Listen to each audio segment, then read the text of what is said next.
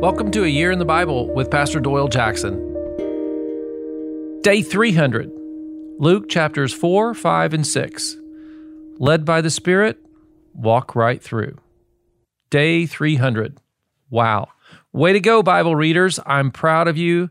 God sees you and hears your prayers. Has God ever led you to do something, and when you got in the middle of where He had led you to, it was harder than you thought it would be? I know. I have a list of them. Maybe a year in the Bible's one. I don't know. How about having kids? Yeah, that's harder than we thought it was going to be. Yep, that's that has some hard points in it. I remember years ago when we contemplated closing the door on the church my family started when I was in high school. But God said, keep going. Trust me. You may be about to give up on something right now. And I want you to go to your Father in heaven the way Jesus does in these passages. Make note today of how many times Jesus goes and prays before he takes his next step. Watch for how the Holy Spirit is directing and empowering him for ministry. It's, it's not always easy, but he walks right through. Luke chapter 4, verse 1.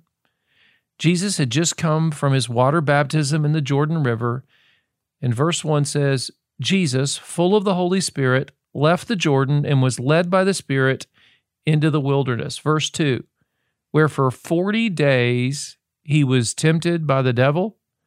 He ate nothing during those days, and at the end of them he was hungry. Note, God was not tempting Jesus, but the devil was. And Jesus was responding with the word and the Holy Spirit's help. Wow, that's amazing. Luke 4:14. Jesus returned to Galilee in the power of the Spirit. And verse 16 says, he went to Nazareth where he had been brought up, and on the Sabbath day he went into the synagogue as was his custom. Again, the Spirit is directing and empowering Jesus' choices. This time, he's invited him towards his hometown and apparently to go to synagogue.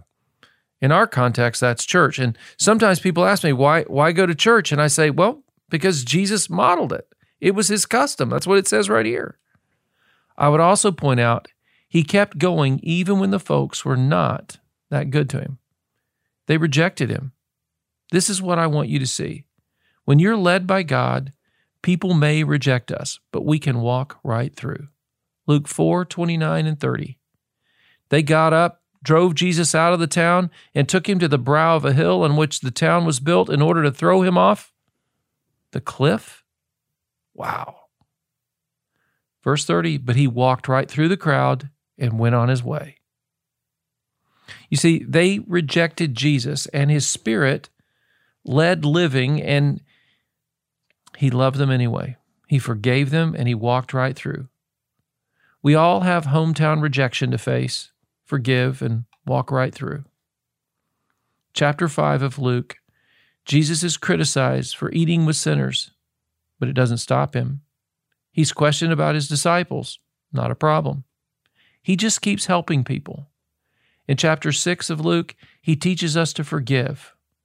He says, basically, Walk right through in the power of the Spirit. Let's pray. Father, forgive me. I've been so angry at people rejecting me. I'm sorry. I forgive them all now. In your name, Jesus. Amen. Reading the Word opens my eyes. How about you?